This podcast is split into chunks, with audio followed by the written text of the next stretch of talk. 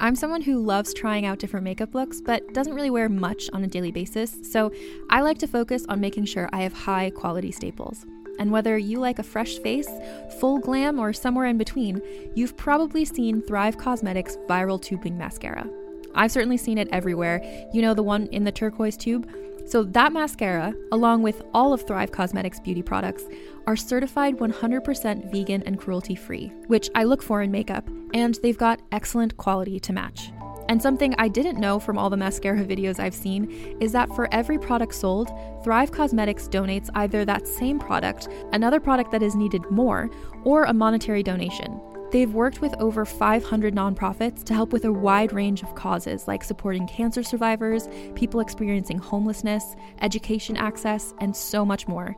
Knowing that makes me feel even better about using their products. And I do enjoy using them. Like I said, I like having high quality staples, and so my favorites are products that are multi purpose, like the Brilliant Eye Brightener. It comes in a bunch of colors, and I like using them as eyeliner, eyeshadow, and even highlighter. Thrive Causemetics is luxury beauty that gives back. Right now, you can get an exclusive 20% off your first order at thrivecausemetics.com slash thrive. That's Thrive Causemetics, C-A-U-S-E-M-E-T-I-C-S dot com slash thrive for 20% off your first order. Yo, what's good? It's your boy 24KGoldn, and I'm here with Rebel Radio having some uh, titillating conversation. We're having some titillating conversation this morning. Fuck you, Josh. What's up? This is Rebel Radio. What up, what up? This is DJ Nu-Mark. This is Peanut Butter Wolf. It's your boy. It's okay. Keep checking out Rebel Radio. Rebel Radio. This is Rebel Radio. We're in the place right here. Uh, Rebel Radio is going down. Would you say Rebel Radio? Oh, wait. Let's do it again. Rebel Radio. What's up, Rebels? Welcome back to Rebel Radio, the weekly show where I bring you the rebels who are shaping our culture. We talk about how they do it, why they do it, and what you can do to get a little piece of the pie for yourself. We're also the only show to bring you new music every week from our friends over at EDM.com. I'm Josh Levine, and uh, man, I really like this guy, 24KGoldn. He's talented, he's smart, he knows who he is and what he's trying to do. He's got a vision for his brand.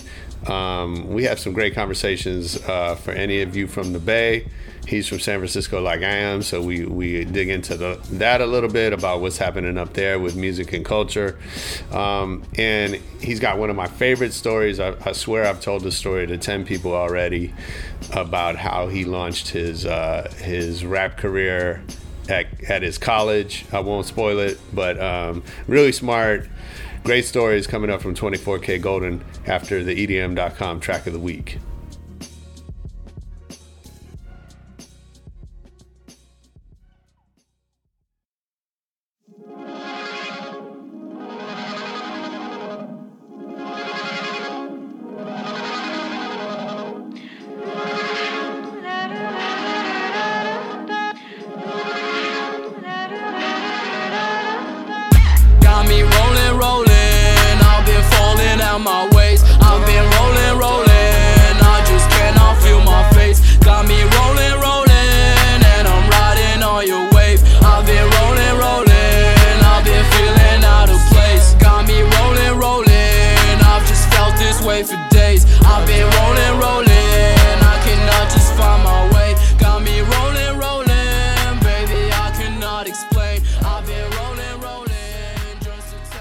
Was Jan the Second with Rollin, the EDM.com track of the week. If you like that, get over to EDM.com, check out more new music. And right now, let's talk to 24KGoldn.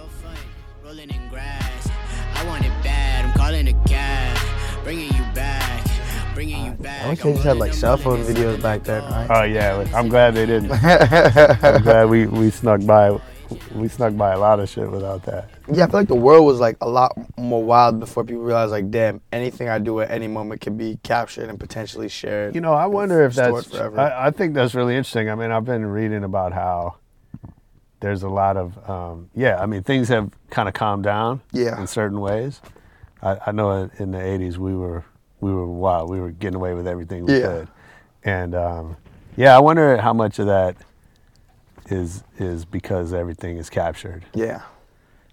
Like if you think about it, like like like the the old Wild West days and shit like that. Uh-huh. You just like pull up to Oh, a, like, a small town, Right. rob a bank, and then just dip off on your horse, and like Yeah. no one was gonna find you. Yeah, for sure, for sure. I mean, you even think about like, you know, I think about like the mafia, how they would just they were, uh, you know, they were controlling the trucking, and they would just just truckloads of stuff would disappear. Yeah, and like you can't do that now because they could track everything. yeah, you know, they can technology. you put- Barcodes Yeah, for sure. You can put trackers on everything and know where it is. yeah. Right, it's crazy. My grandma told me uh, this story about my grandpa. So during the prohibition, like to make extra money, he would do just like side jobs and stuff like that. Mm-hmm. And uh, my my mom's side of the family's from Pittsburgh, Pennsylvania. Okay. So they had him like drive a just drive a truck from Pittsburgh to New York or some shit like that, and they were gonna pay him like three hundred bucks, Yeah. which was like mad bread back Yeah. then. And he was like, "All right, bet." And he opened up the truck, and there were watermelons in the back. So he's like, "Okay, cool," you know. And he drives to New York, and when he drops off the, the truckload, he sees him take off like the top layer of watermelons, and there's just like a shitload of alcohol there that they were just like gonna be running in like the little Yeah. underground speakeasies Yeah, and yeah, stuff like that. He's like, "Damn, I didn't even know. Like, I just Right. committed a like fucking federal crime." For sure. But yeah, I mean, stuff like that I'm sure happen all the time. Yeah, That's crazy. Um, so I, so I, I, Lowell, where you went to high school, so you have to take a test and get accepted. yeah, And so I took the test and I got accepted. And then all my friends were going to Mission. And so I was like, I, am not going to that nerd school. oh yeah, So I didn't. I went to McAteer instead. yeah. And uh, it definitely is a moment that changed my life. I, I don't know how, but I'm sure it would have been different if I had went to Lowell. Um, so you, that's good. You made the right choice. Yeah, just like I, I was like the only one of my real friends from middle school that went to Lowell, but it's Yeah. just like my parents really like from an early age they they kind of instilled a mindset where it's like, all right, you got to do what's best for you. You know, sure. like if Yeah. your friends are really your friends, they're gonna be your friends regardless Right. of what high school you go to. You live in the same city, you know, so it all worked out in the end. Well, it's funny because I so I did that because I wanted to go. I wanted to be with all my friends. Yeah, They all end up going to a different school than me anyway, yeah, and so it you know it was just stupidity. but you know, but that's how it is. everything happens for a reason. That's right. We got here one way or another. Now we, That's cool, man. Yeah, I appreciate you making time to do this. yeah, Um, and I've been I've been digging the music and and uh, just the whole vibe, the videos and and all that. thank you. It's good. Um, so let's talk about it. I w- how how'd you get started? Tell me about. Um, do you remember the first record you ever bought? the first record I ever bought, like, I was like always the like like, like the kid that was like giving money to like the homeless people and stuff like that, and and whenever people would like be trying to like sell their CDs like on the sidewalk, I'd be like, all right, fuck it, I'll buy it. right? So I think the first record I bought was probably like uh when we were me and my family were visiting LA and just like walking up and down Hollywood, Mm-hmm. and there was a dude. I'm trying to remember his name. I think it was like P Styles or Style and P or something like that. Some some some name with a P in it. Right. But he he was just like it's a personality. You know, he he got us on the hook and we bought like two CDs for like Yeah. thirty bucks or something like that. But his shit was actually pretty slapping. That's funny. Yeah. I mean, it's it's funny. Some of those dudes are like they're such good salespeople. Like Yeah. they they just have charisma on the street, right? Yeah. And I wonder how many of those people have actually kind of made a career with music. I feel like the music doesn't even have to be that good Right. because all you're selling them is a personality. For sure. And and because it's CDs, no one's gonna be like, oh yeah, let me just bust out my Walkman and listen right now and see if this shit is good. It's more like, all right, I'm gonna talk to you for ten minutes, get ten bucks out Yeah, of you, yeah, yeah. and then move it on to the next person. For sure. So because if you're selling like if you're printing up the CDs for three dollars each, and you're selling them for ten, you sell a hundred, that's seven hundred bucks right there. Yeah. And it's not like you're gonna have to pay taxes on that. Right. Yeah, Well, for sure. You're supposed to, but right? um, yeah, it's an interesting business. I mean, I remember, I remember kind of first seeing that, and just thinking, you know, yeah, somebody can make a lot of money doing that. yeah. Um, and then, what about like, what was the music that you got into first as a kid? Um, like I distinctly remember my mom putting me on to uh, Kanye West. Mm-hmm. What's the song? Is it? Let's have a toast for the douchebags. Uh, that one. Okay. And just we were in the car, like she was playing it off her iPad. I was like, "Yo, this shit is like something I've never heard before." I was probably Yeah. nine or ten years old, and like it was always it was always my family was always like very musical because my mom she used to do choir and Okay. they they traveled all around the world, so they got like a real global perspective of music Yeah. and like singing me to sleep and stuff like that. So music was always a part of my life, but I, I think Kanye was definitely the first artist that I was really a big big fan of. And then how'd you get started rapping? So freshman year, I would just be hanging out. Uh, yeah, let's, let's start there. Freshman Okay. year, I would just be hanging out with my friends, and uh, we we kind of you know like all high school kids, everybody got a phase where they just start freestyling. Sure. Yo, throwing a beat, Playboi Carti type beat, you know, Joey Bada$$ type beat, whatever. And we would just do that all the time. And they told me like, yo, you're actually pretty good at this. So that kind of planted the seed in my mind. Nice. And then, um, uh, are you familiar with Paperboy? Yeah. Yeah, so Paperboy, his store Dream Team SF, which is Mm-hmm. like the sneaker boutique. I'd been going there since I was 13 because it was Okay. like three blocks away from my house, and I was a huge sneakerhead. So we just started building that relationship, and he had a studio above the store. So I knew that I was capable of making good music, and he saw the potential in me too. So he was like, "Yo, just come up to the studio." He wrote my first record for me, Mm-hmm. uh, recorded it, and mixed it, dropped it on SoundCloud that night, texted all my Wow. friends. Yeah. And then when I went to Lowell the next day, everyone was like, "Yo, bro, this shit is fucking sick." Even though like looking back now, you always kind of hate your first record, so you can't even find it online anymore. Is that right? Yeah. Yeah. But it was just like a snowball effect, and Yeah. Each song that I put out made me want to get better at it, and Sure. the better I got, more people liked it, and then now we're here. How? Um, I mean, that's so interesting to get that feedback like instantly. Yeah. Um, how how important is that? Do you think to get? You know, like a lot of people, especially I think if you're older, um, you know, people like work on their music for a long time before anybody hears it, Yeah. And so that first song is usually your 25th song or whatever. Yeah. Um, how important do you think that was for you to have that immediate reaction? I never even thought about that before, Mm. because like a lot of people they'll they'll tell me, "Oh yeah, I'm making music." I'm like, "All right, well, what songs do you have out?" They're like, Right. "Oh, I don't have any out yet." I'm like, Right. "Well, if you're making music but you don't have any songs out, that means nobody really knows you're making music, and there's no chance of you succeeding." You know, Sure. like I think that it's better to put out five bad records Mm-hmm. and then a good record Mm. than just nothing at all and then your first record being just like a okay record because there's it's it's a process you know you can't be proficient or excellent at something the first time you do it like Lil Nas X for example Yeah. I found Old Town Road like pretty early on to, Mm-hmm. to, to what it from being what it is now and like I went this is when he had his other original songs on Spotify and shit too Right, and, right, right. and I was listening to them I was like none of these are anywhere near as good Right, as Old Town for Road sure. but because they were there, you know, it shows like milestones and progress markers, and just being able to have people respond instantaneously through the internet and both in person if you're promoting your music well Mm-hmm. is just so valuable because it's it's like constructive criticism, you know. You can't let your ego get in the way and be like, "Oh, they don't like it, fuck them," because Sure. That's the people that's going to be that you want to listen to your music, you know. Right, right, right. Yeah, so that's just my thought on it. Yeah, I agree, and and I also think you know you need that um, you need that encouragement. Like Yeah. you said, it made you want to keep getting better. Yeah. Right. It's funny, you know, if you look back at um, the really, you know, the the the icons, the classic artists, you know, the Stevie Wonder, Yeah. George Clinton. Um, you know, I know I'm talking about different eras, but um, you know, Michael Jackson, Prince. Their biggest record was never the first record. Yeah. It was always third, fourth, fifth album. U2, right? Rolling Stones, all those. It's, it's always that third, fourth, or fifth album that like really, like the first ones will do well, but it's that other one that pushes them over the top. Yeah. And I think there's something about that that if you then there's all the other people that had that one big song that was like their first song and then they could never do it again. Yeah.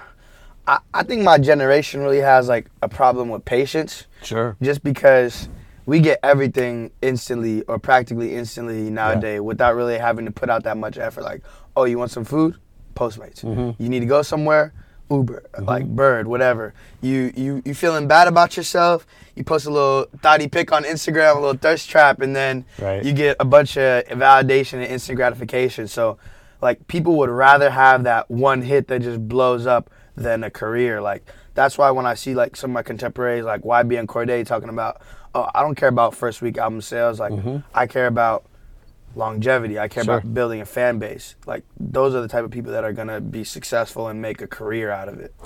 So how do you think about that? Like, do you catch yourself in that kind of loop of instant gratification, and, Yeah. and what do you do? I mean, like everybody likes to be. Everyone likes what they want and wants it now. You know. Yeah, so yeah. there, of course, there are times where like like I use like to the technology to benefit myself, and it, it is instant gratification. But I'm not really reliant on it. You know, like I can I can post a picture on Instagram, and everyone could like n- no one could like it, and, and I still be fine with my day. You know, Mm-hmm. because at the end of the day, like this right now, like this moment is all we have. This is real life, Yeah. and I just try to have as great of a possible time in the now that I can. Yeah, that's dope. Um, so you, you talked about the sneaker shop, and I know I know sneakers is uh, is big for you. Yeah, we got the Bape Ugg collabs on right now, Fresh, straight from Japan. that's sick. I haven't seen those. It's dope. Thank you. Um, I don't fuck with Uggs, but like those are like the- I don't really fuck with Uggs I've been either. giving my wife shit about Uggs for like ten years. Bro, I, I heard someone say like the fur on the inside of the Uggs like keeps your feet cool and also keeps it warm. Like, Can't imagine. psh, I don't know. Mind. I don't know. They look hot, but those are dope. If you own a business and you don't take care of your business, you won't have a business. I know um, a lot of you are entrepreneurs, creatives, uh, people building your companies just like I am. And you know, if you're like me, you you struggle to keep up with it all. There's always some things falling through the cracks. Um, you know, you're trying to get to the stuff that you love and and is most important to you, but you got to take care of your your administration, your contracts, your invoices, your client communications, all that stuff. Uh, so HoneyBook is a great online business management tool that organizes all of those communications in one place. It makes it simple to run your business better comes with templates, uh, automation to kind of keep all that stuff on track so that you can focus on the things that you want to be doing. It integrates with your other services, QuickBooks, Google, MailChimp, whatever you use, HoneyBook might use it too. Uh, it's a great choice for business management, for freelancers, business owners, lets you save time and do more of this, the part that you love. Right now, HoneyBook is offering our listeners 50% off with your first year. Use the promo code REBEL. Payment's flexible and the promotion applies whether you pay monthly or annually. Go to honeybook.com, use the promo code REBEL for 50% off your first year. That's honeybook.com, promo code REBEL.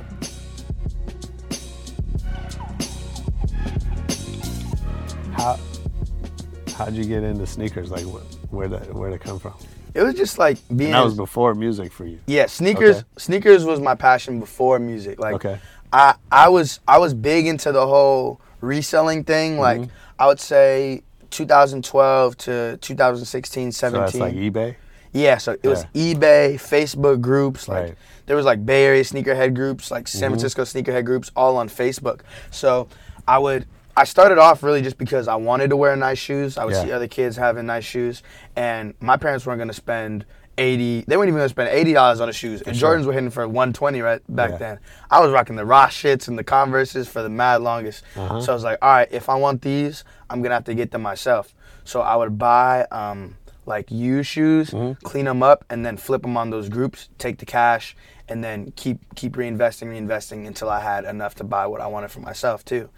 And did somebody put you up on game, or you just figured that out on your own? really initially it was just me kind of figuring it out on my own which looking back now is kind of crazy because now it's it's mainstream culture you know oh this thing is hype we could resell it we could put sure. it on grailed but back then no one really was doing that like Right. my age Yeah, it's crazy. Um, do you remember your you- like the first big cop or or the ones you flipped or whatever? yeah i think like some of the most like legendary sneakers i owned i had galaxy Foamposites i've had the yeezy ones Mm-hmm. yeezy twos like at least one model of all the all the original uh the 750 Yeezys and the 350 the Kanye ones. Big Kanye fan. Uh, Raging Bull fives like Space Jams. There's just I, I really respect uh, Nike and Jordan, especially for being able to create a whole culture Yeah. out of a product because like people aren't just buying the shoe; they're buying into a culture, For a movement, Yeah. and that's like the best way to sell anything. It's funny. I mean, I talk with with brand people about that all the time because, um, so you know, I was I was into sneakers as a kid. All we ever wore was Chucks, Yeah, and uh, and then you know, when then you started to see. So I know this is ancient history, but like you know, you started to see the uh, suede pumas mm, yeah, and shell toes, like popping up. yeah, And then for me, like the first pair that I bought that was over like fifty dollars was Nike Legends. Which ones were those?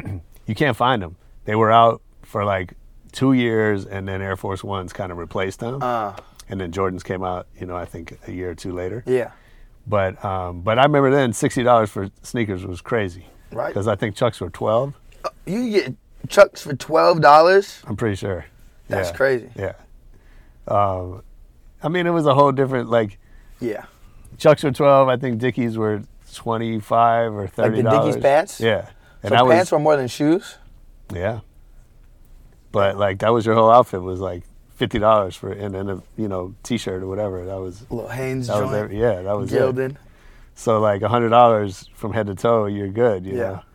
And um, And was that like the freshest outfit of the time? The Dickies, the Chucks, and the like white tee or whatever. it's just what everybody wore. Mm. You know, it wasn't like um, we didn't have this type of fashion consciousness that we did today. Mm-hmm. You know, and I remember I'll tell you a good San Francisco story. So I was thir- 14 and I go into uh, in Union Square I go into the Louis Vuitton store yeah, and the lady is like snooty. It's like one of those movies where you're like you don't belong there. yeah. And so she's looking at me snotty, and I'm like, um, I like to try on your jacket. And she looks at me like, we don't have jackets. Yeah. And I was like, no, there's a guy at my school that has your jacket. I, you know, and I thought she was like messing with me or whatever, because I pro- I'm sure I couldn't have afforded the jacket anyway, Yeah. right? But, you know, I didn't know that. She didn't know. So anyway, it turned out it was like this drug dealer kid that had a fake Louis jacket made. I didn't even know that that was a thing, Yeah. right? But but that was the only time I'd ever seen the Louis Vuitton brand. Mm.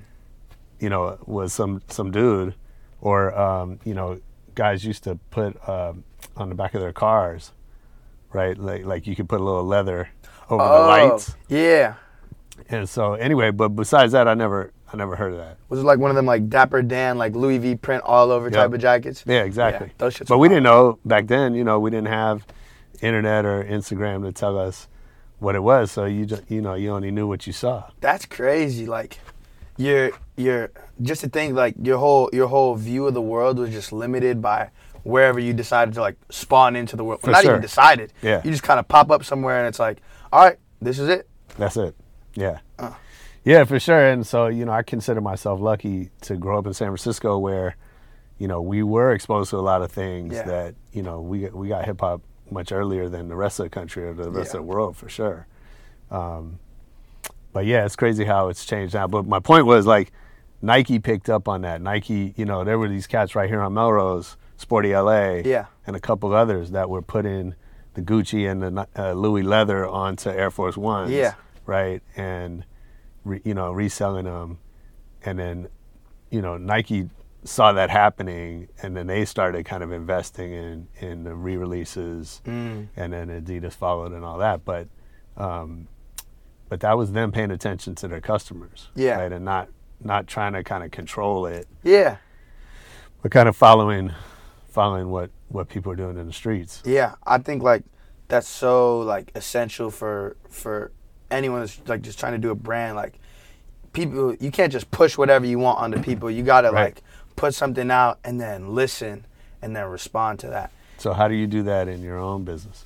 I would say like it's all just just like constantly monitoring and, and listening both like digitally and in person. Mm-hmm. I'll play my music for like a random kid that knows nothing about the music industry, doesn't know know pretty much nothing about the music industry just because it's like you're my target demographic. You're Sure. a 19 year old kid in college from Colorado or whatever. Like Right. I want you to listen to my music. Like Yeah. so it's just just just seeing what other people, listening to people, not letting your ego getting in the way. Mm-hmm. But also, you know, even if you don't agree with somebody, that doesn't mean that doesn't mean that that if someone doesn't agree with you, that doesn't mean that you're wrong. Like at the end of the day, you always got to listen to yourself. For sure. But you got to take in consideration the the people that you want to target. So do you think about that, like, um, what feedback to uh, ignore, Yeah. or to like, you know, like what to use and what not to use? Mm. So it's like anything that's like like hateful or just like on some hater shit. It's like you're not providing feedback. You're just hating. So Right, sure. that's out the door immediately. Anyone that's like, yo, I like this song more than this song. Mm-hmm. That's that's uh, I pay attention to that because I try to create like a different vibe on each song. I don't want any two of my songs to sound alike. Mm-hmm. So by by seeing what people's preferences over songs are, it kind of lets me like see what what direction to kind of keep it moving forward. Mm-hmm. Even if it's not the same sounding song, it's like in the song make my song sound in the direction of that Mm-hmm. song that other people prefer. Okay, interesting. Um, I don't know if I would hear the Bay influence coming through your music. Yeah. Is that Well, it's like the bay the bay sound is like you think about like all right, there was a hyphy shit, and then there was kind of like the backpack wave type mm-hmm. shit, and now we're on that new like sob. But then there's also dudes like like Boovie who are kind of making a combination kind of sound of the bay and what's popular mainstream. Right. And I would say that the bay influences me not necessarily like with how my music sounds, but like the type of energy and the things I talk about, like Valentino, Bond like Sharif, mm-hmm. Time for That. Those are all super high energy records. I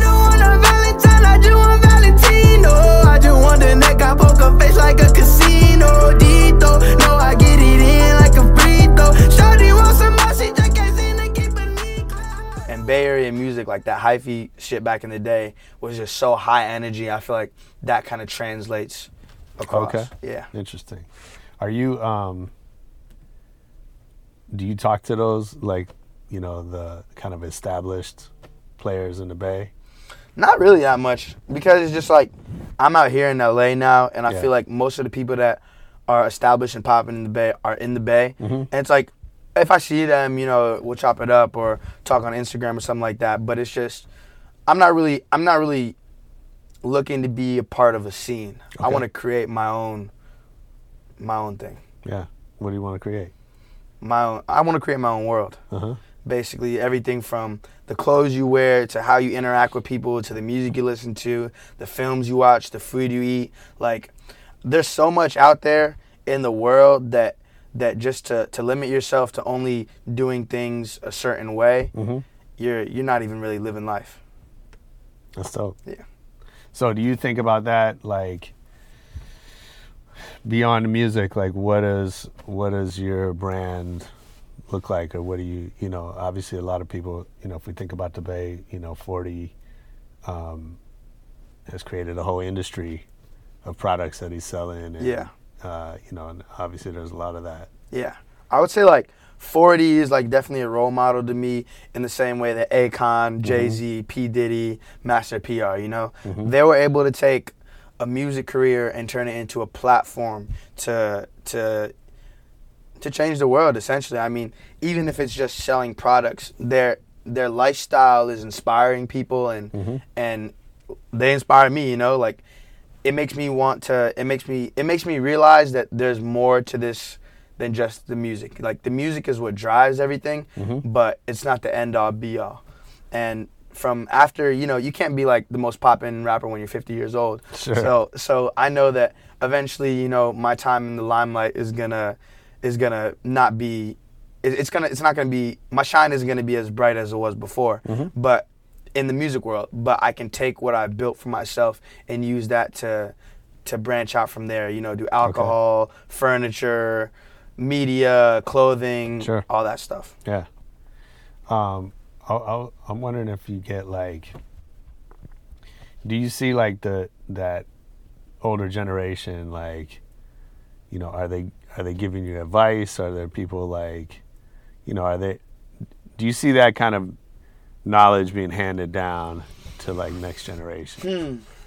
I mean, I definitely do have older mentors like Paperboy, Mm-hmm. Da, uh, Stretch, my manager, a couple other ones I just can't think of right now. Yeah, sure. My parents, you know.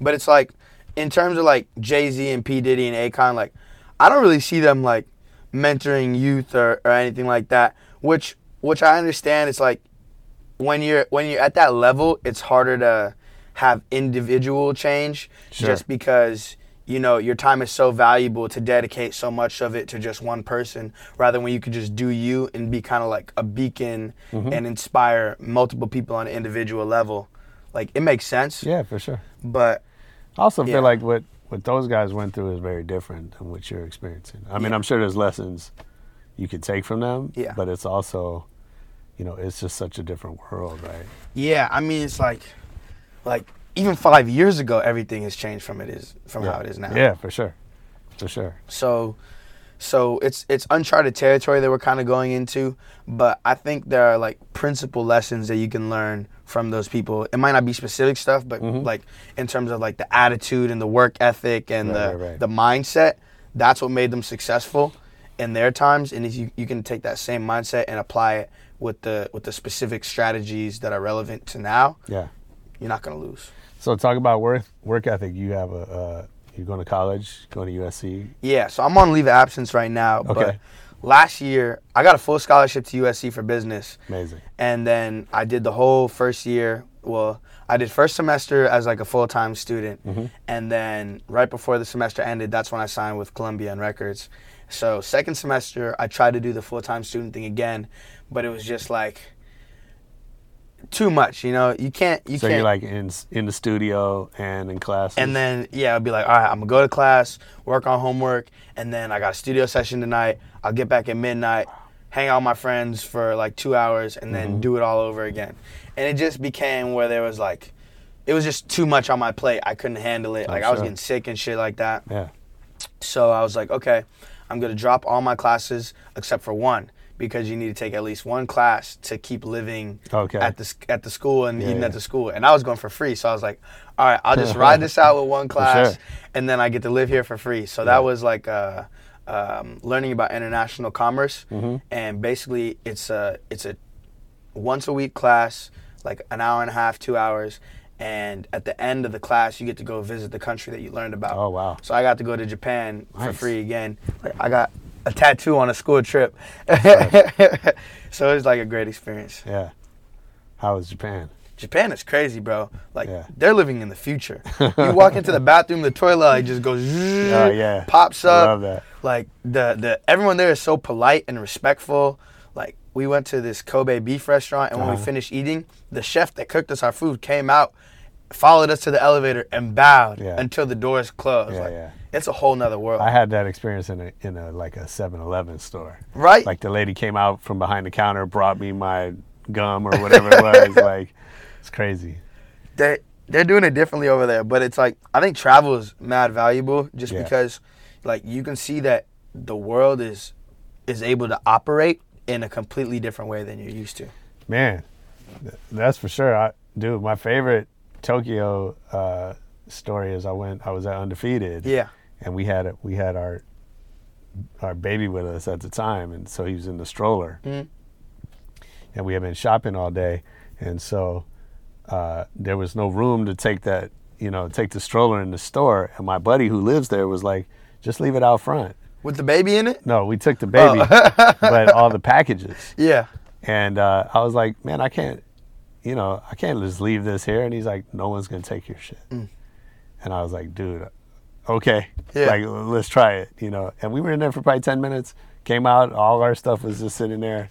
You do that in like New York. Shoot, like anywhere, man. Yeah. Was- you know, that would not happen, you know, in, in on Rodeo Drive, right? Yeah. Like somebody would just walk off Oh, of it. we got some free shit. Exactly. bet. yeah. It's crazy. yeah. It's just so different, man. Yeah. And yeah, it's, I agree. It's like it's eye opening to just see how other people live. And then I also went to Tanzania this summer, which Oh, is like the complete opposite, you know? Yeah. It's way less developed, way more rural. Yeah. But the people there, they're happy How'd that happen? Um, so I, a scholarship I got was through the Jackie Robinson Foundation Hmm. to go to college. Yeah. And after the, the first year, uh, that summer in between freshman and sophomore year, they take all the scholars in that class Wow. to uh, to Tanzania for two weeks to do like a service trip. Amazing. And that was just that was a completely different experience too. Like I bet. I was showering out of like a bucket that you pull on. Like, oh, you got to use the bathroom. It's just a hole that's been digged on the ground with like a toilet Oh, seat yeah, on top yeah, of it. sure. And like, but the kids they were happy, you know. Mm-hmm. Like, there's kids running around with with no socks and shoes, like just falling down and getting back up again, and just laughing it off, you know. Right. Versus like in America. A kid falls down while they're playing.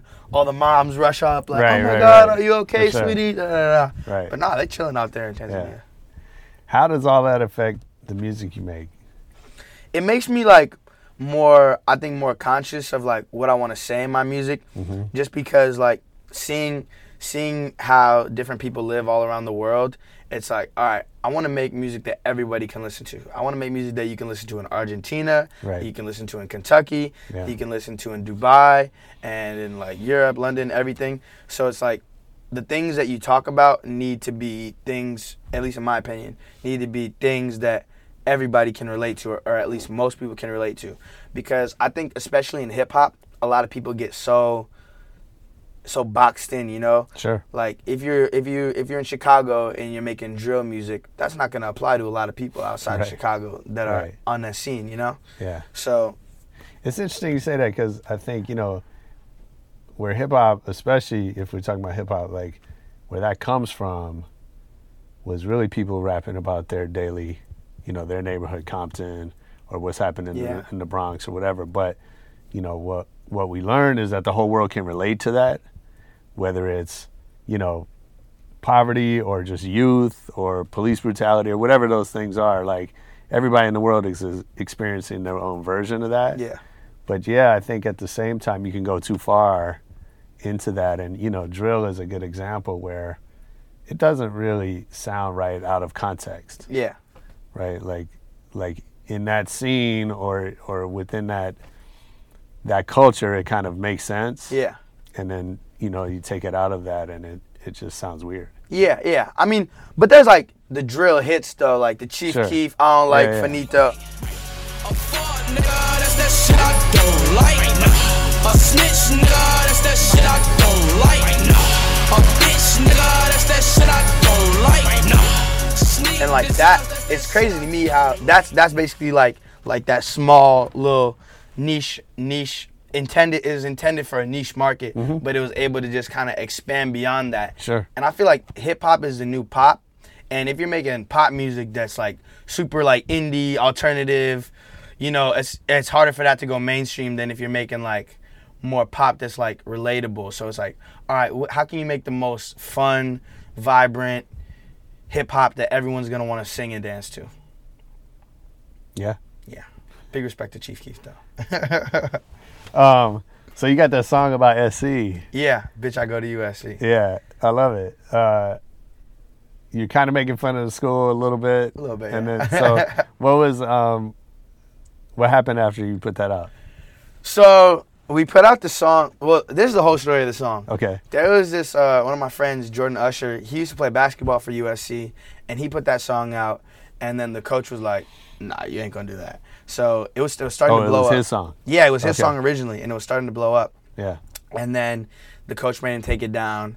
So I was like, damn, that was a good song. People really liked that. Could I remix it? And this was after he had left SC to go uh, play for, I think it was Georgia State or something like that in Atlanta. And he was like, yeah, it's good. Uh, just don't like don't put my name on it. So sorry, Jordan. Now you're exposed. But but uh, uh, he was like, yeah. So I was like, all right. Well, I'm gonna take the other two rappers that are popping at USC too, Pure Luxury and Yassine, um, and we'll all get on a song together and we can make an anthem. And I just I knew it was one of those songs that could be played just as much 20 years from now as it is now. Like For sure. bitch, I go to USC, USC, USC. By by creating by attaching it to to an institution that is bigger than myself, like that sure. just gives it so much more longevity Yeah. It's like yeah, they'll be playing that forever. forever. Yeah. yeah. Bitch, I go to USC, USC, USC. Bitch, I go to USC, USC, USC. Bitch, I go to USC, USC, USC. Bitch, I go to USC. I ain't been sober So then after that, uh, the school wasn't very happy, and they sent me a letter. They did. Yeah, they sent in a letter, but you know, I think I got it all handled. So we'll, Okay. well, yeah, I'm not worried about that right now. Um, and what about the kids on campus? Like, does that change your your profile on campus? I mean, as soon as I got to USC, I made it known what I do and who I was. Yeah. Because when I got to USC, like, I, I was, I was like, I was buzzing, Mm-hmm. but I wasn't necessarily at like the same level of like exposure that I am now. I maybe Yeah. had like 20k followers on Instagram or something Yeah. like that. So I got these little stickers. I might have one in my backpack. Let me see. You're good. I just don't wanna knock no. that out. I had these little stickers. Nope, there's none in my backpack. All right. But I had these stickers that basically said, "This ugly son of a bitch is respecting super hot chicks." How? Listen to listen like here, and then it was my SoundCloud like, and it was That's a picture funny. of my face, and it was based off those like little pop up porn ads that you see. Okay. So it's like it's like everyone kind of knows what it is and it's familiar, Yeah. and like it it's very distinctive. But it's also funny too, tongue in the cheek humor. Yeah. So I printed up maybe a couple thousand of those stickers and I was slapping them up everywhere. So there was already a kind of awareness. And, and when I made Bitch I Go to USC, it just took it to the next level. Like every party, people would play it. Every tailgate, Sure. people would play it. Yeah. And and that really allowed me to just have like the whole USC community on my side and on my team rooting for me because For sure. I'm putting on for them, so they're gonna put on for me. Yeah. You play shows on campus and stuff. Yeah, I was at Yeah. like a tailgate uh, Nice. last Saturday, and like just seeing everybody. Bitch, I'll go to USC. Oh, USC, sure. USC. It- It's a great feeling. I bet. Yeah. That's amazing. Um, so what's the plan right now? So you're on leave of absence, Mm-hmm. and then what?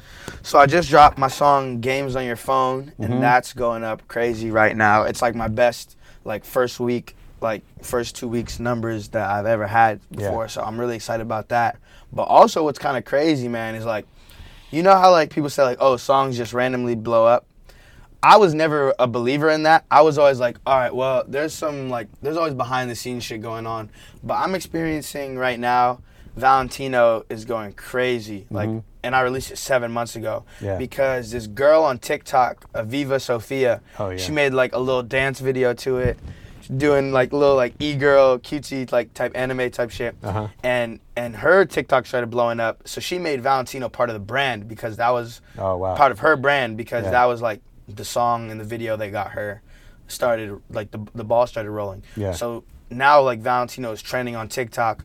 Last week there was like 12,000 videos on TikTok. Now there's 50 something thousand videos and like you can check right now on Apple Music. It's like the top trending one and Mm-hmm. it's been like that for a week. And every day I wake up I'm like like this is like actually happening. Like I'm I'm trending on Apple Music and I feel like like I'm just like a regular person still, just doing doing my thing. Sure. But it's kind of getting to that point where like shit is starting to to really start to bubble up. So I'm excited about that. And I'm going on tour for the first time too with Landing Cube. Yeah. Oh, that's dope. That'll be a good time. Tryna figure out just how I feel about you. I just like the fact that I can keep it real around you. All these ups and downs, like I lost and found you. Can't believe I'm standing here still without you. When you up at night, do you think It's like you talk about like stuff happening randomly. You know, I think it's both, right? It's like I mean, you clearly have a plan. Yeah. And there are certain things that you can control and certain things you can't control, right? And um, and so yeah, it's like when something like that happens, some of that is random and some of it isn't, Yeah. right? Like it's how can I say it? Like uh, you put yourself in a position for that to happen by Yeah. making that song or by Yeah. you know all the other stuff you've done that maybe allowed that girl to discover that song and whatever, right? Mm. Yeah. And it's like it's not a straight line, but yet it still exists. Yeah. You know. It's like I was just talking to my roommate with, about this the other night. It's like you just do something and then the world reacts. Yeah. And or responds rather like Sure. it, which is just kind of a crazy concept to me because it's kind of like that Nike thing you're talking about, right? Yeah. Like they didn't know when they made Air Force Ones, they didn't know that people were going to be customizing them 20 years later. yeah, You know. They was like, all right, this is a good shoe, let's put it out. They didn't even realize how great of a shoe it was. Of course. But it's like, like it was completely out of their control. Yeah. You know, it wasn't like they're like, "Yo, customize these shoes," and then Right. everyone else is gonna think they're cool. And I think when you try to shoes too. manufacture that, it doesn't work. yeah, Yeah. yeah, the best things like happen naturally, organically. Like, e- like look at the Popeyes chicken sandwich shit. Like that, it, it was crazy. Bro. People were waiting in line for hours. Yeah. Stores were selling out like that. I didn't even have one yet. Right. I've never eaten a Popeyes chicken sandwich, and I'm pissed off because I wanted one so bad. But they didn't do a viral marketing campaign for that. They just made a good sandwich. Yeah. That's Yeah. it. Yeah. I mean, it, it's true. Like you try to control too much, and it doesn't happen, right? Like I always think, you know, when you see that, when you see those collabs, like in music, that is just like, it just feels too obvious. It feels like, you know, you don't, you just know that person's hot. Yeah. You don't really mess with them, Mm.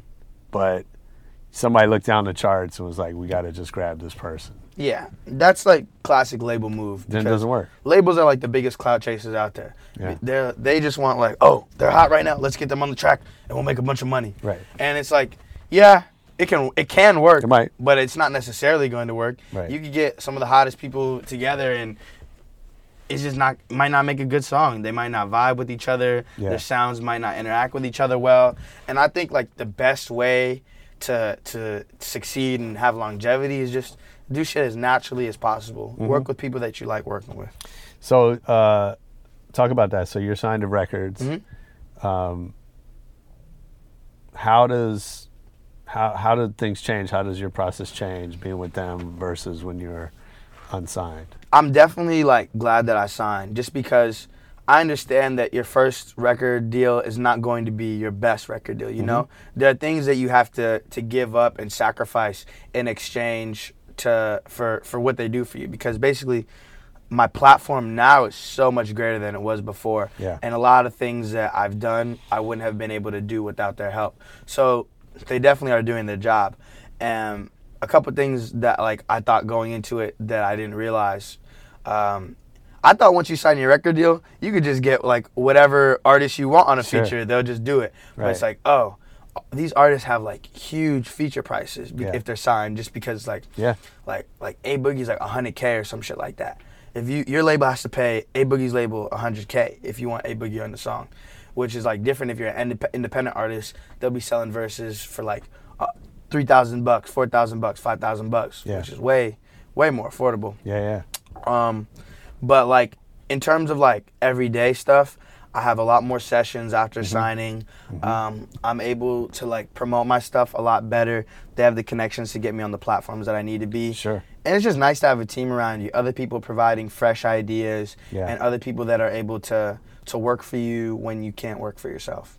That's so. Yeah. That's a great way to put it because I think a lot of people have, you know, like you said, you you don't understand, you don't know what it is until you've done it, Mhm. and so, you know, I think a lot of artists it's tempting to just think that everything's going to happen for you. Yeah. You know what I mean? Or there's a, um, or like you said, you know, they're going to bring, they're going to bring ideas you don't like, Yeah. and I think that's part of the process too, right? Yeah. I think like a lot of people think like, oh, once you sign the record deal, like that's it, you made it, you don't have to do anything Right. anymore. Yeah. But really, signing the record deal is the beginning of your sure. story. Uh, Hundred percent. everything before that is the prelude. Like that was all you know, getting you up to this point where now you're in the big leagues. And I think it's something like only like 10% of signed artists like are actually making money For sure. because Yeah. like it's such a competitive market out there.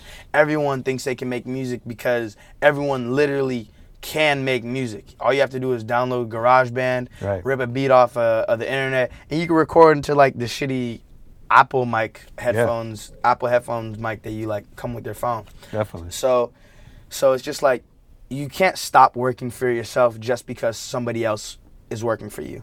So many people get signed to a record deal, and they just get shelved, and because there's other priorities, you know. So one thing that I really like about where I signed with records is that I'm the only artist that's doing stuff like like what I am. Like there's no other artist like me that's also signed to that label. Nice. So so I get prioritized mm-hmm. in in the hip hop kind of melodic hip hop. Well, just the music I make in general. Like Sure. they they they're gonna, they're gonna put more energy and love and attention on my shit. That's dope. Um, what do you miss about the Bay? I miss my mom's cooking. I miss uh, El Farolito. Oh yeah. Fuck, bro. I thought there was gonna be like, I thought the Mexican food in LA was gonna be better than the Mexican food in the Bay. So it's funny, man. You can't you can't get burritos here, Nah. and you would think. I mean, I've been I've been my mom lived here. I've been coming here for you know my whole life. Yeah. You can't get a good burrito in LA. No. It's the tacos are good. The tacos are good. the tacos are great. Yeah, But the burritos, you gotta go to the Bay for that shit. for sure. Um, I definitely miss like nature. Mm. LA is so industrial. San Francisco, like Well, that's because you live down by a sea. yeah, downtown. But even like in the main city, there's not like just as many random parks and shit like that. Right. In San Francisco, there's like every neighborhood has Yeah, a little yeah. park or a garden or something Sure, like that you can sure. go to. And whereas in LA, it's like more spread apart, and like the only nature is if you go out of the main city or a couple like oases within the city. hmm Do you get um? Do you get uh? You know, there's there's this weird rivalry between the Bay and LA. Yeah. um, which I to me feels like it's more coming from up north.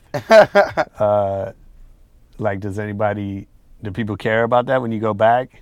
Hell no. Nah. It's like people in the Bay in LA like instantly connect. Like, oh, you're from the Bay? Oh, I'm from the Bay Right. too. All right, bet I fuck with you For because sure. it's like, all right, we got that that same. The re- if you're from the Bay and you leave the Bay to come to LA, that says something about your mindset. Mm-hmm. That you're able to like understand like the roots and the culture. And, the, and like the general good naturedness of the Bay Area, but you're thinking bigger than just the Bay Area, and you realize that LA is is a tool and an environment where you can thrive more than you would just in the Bay. So like when people, it's like, oh, you're probably gonna be like a good person if you're from the Bay and you're out in LA doing this thing. That's funny. Yeah. That's definitely a evolved perspective. I think. I remember even when Too Short moved to Atlanta, Mm. like there was a little bit of of Oakland was kind of mad at him. Uh, it's like the Raiders, right? Yeah. When they when they come down here and, and back and forth, it's like that's still your people, but you're kind of mad that they that they left or Yeah. whatever. But like LeBron when he did, people were burning his jersey sure. and shit like that. Yeah, yeah. But it's like you know, as long as no one's burning my jerseys, I'll be cool. Even if some people are burning my jersey, I'll probably still be cool. I mean, at least they care. Yeah, right. You know. Right? They're still probably gonna listen and just be like, "Damn, this shit sucks." But you listen though, right? Exactly. That's so funny. Um,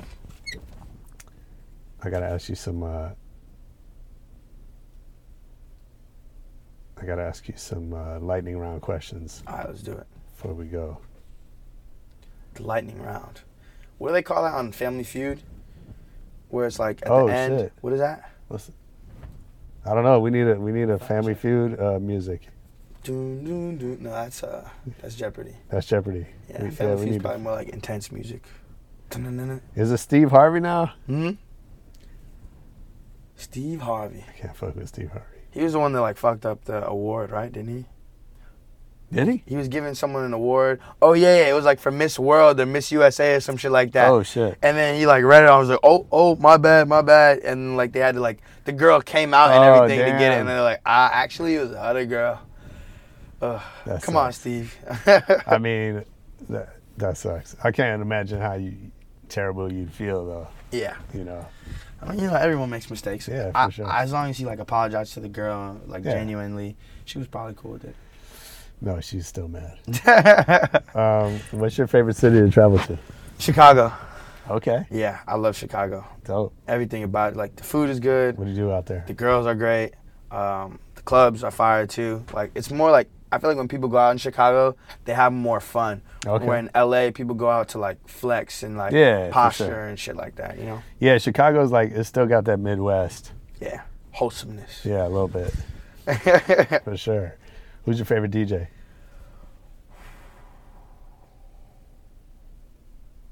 Damn. Jasu. Jasu. Okay. Jasu. Yeah. Nice. I'm gonna check him out. What's the last great book you read? Um, How to Win Friends and Influence People in the Digital Age. Okay. Which is like a misleading title because it sounds really manipulative, right? Uh-huh. But you win friends by creating genuine, authentic human connections. Sure. And influencing people is just how to make a positive, powerful impact that's Mm-hmm. like meaningful too, you know? So it's just like all it's like a mindset book, you know. Mm-hmm. How what's what's the what's the best way to, to interact with people so that your message is, comes across and you're intent is clear, but you know, you're not you're not going about it the wrong way. That's dope. I haven't read it. I'm gonna check it out. Yeah, it's a good book, and because it's like in the digital age, it's like it's like set in like the the context of a place where where you you can say one thing and a million people will see it in a day. So I think it's just like real valuable for people to know for the time that we're living in. Okay. What movie have you seen the most in your life? What movie? Oh, dude, when I was like a little kid, I would watch the same movies over and Yeah, over yeah. again. And the two that I remember watching the most was James and the Giant Peach. Okay. Where it like starts off with the real people and then it goes into the animation. Oh, okay. And the original uh, Willy Wonka Oh, yeah. and the chocolate Willy Wonka, Uh-huh, the Chocolate Factory. Chocolate Factory, Charlie and the Chocolate Factory, some shit like Yeah, that's dope. Um, you ever wake up with a song playing in your head? Yes. And you just can't get it out of your head. Yeah. What's the one this morning or the last one you remember? So I made this song yesterday called Oh. Mama. Okay. And then it's just is said it with a whisper. I'ma take my time, but that don't mean you play with mine. That's just how it starts. So That's just, I mean, that's cool if it's your own song. yeah, yeah. For me, is um, I, I write them down. Ah, I'm gonna see what was the last one. It's not. They're usually not something I like. I mean, sometimes they are, but like sometimes it's like, oh man, I do not want to hear that song, but I can't stop. some Katy Perry. Got love No, your it's, girl. uh, oh, this was yesterday. It was Lost in Love, New Edition. oh, I don't think I've heard that. It's it's a dope song. It's a little New Edition's a little like simpy, but Were you maybe know. you were in your feelings? Mm. You they're know, still classic. had an but- emotional dream. I guess so. woke up like, damn. I fuck with Bobby Brown, man. I can't lie. Facts. Um, Every little step I take. yeah, for sure. Yeah. Um, my son got really into my prerogative Mm. when he was like seven years old. for some reason, I'm like, you don't know what this song is about. We're gonna leave. You don't even know what that." prerogative no, means. no idea. But he loved it. I don't know why. Um, I think it's the bass line. Mm. Uh, what's something everybody does that's totally normal that bothers you anyway? Something that everybody does that's like totally normal, like a pet peeve. Mm-hmm. Um, That's a much better way of.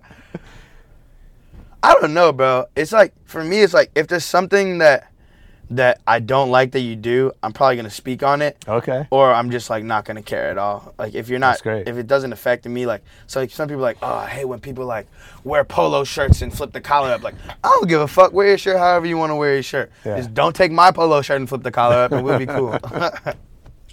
Nice. So if I, uh, on that note, if I worked for you, yeah, what's something I would hear you say every day? It'd be like that sometimes, because that that is the most true statement Yeah. of all time because anything be like that sometimes. Like, Mm-hmm. yo, dude, I just got my girl pregnant. It be like that sometimes. like that shit happens. Yo, my Postmates driver ate my French fries. It'd be like that sometimes. It was like some statistic like sixty or seventy percent of DoorDash like drivers admitted to Is that right? eating the food. Yeah. Oh shit. So it's like if you know that going in though, it's like all right, whatever. You can have some French fries. I'll That's a- probably do the same thing. That's a cool job then. Yeah. I didn't think of that. Free food. You save a lot of money. That's amazing. I had no idea. I'm gonna keep an eye on that next time. yeah. Right. That's so funny. Like, Yo, she was heavier last time.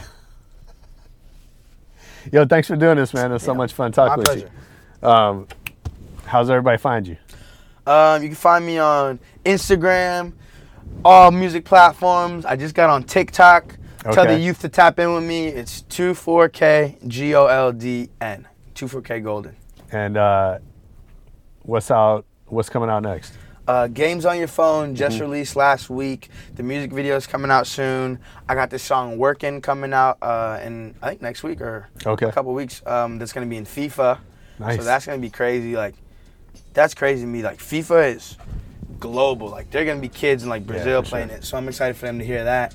And then come see me on tour with Landing Cube. We're all across America and a couple dates in Canada. Nice. Yeah, we're gonna come when you when you play LA. Yeah, fine. Nice.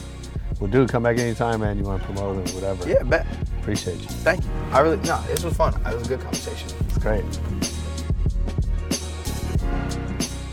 Yo, that was 24KGoldn on Rebel Radio. I hope you enjoyed it. I know I did. Make sure you leave us comments, feedback, reviews, all that stuff. You can hit us on Twitter, Facebook, wherever you like. It's at Rebel Radio Net.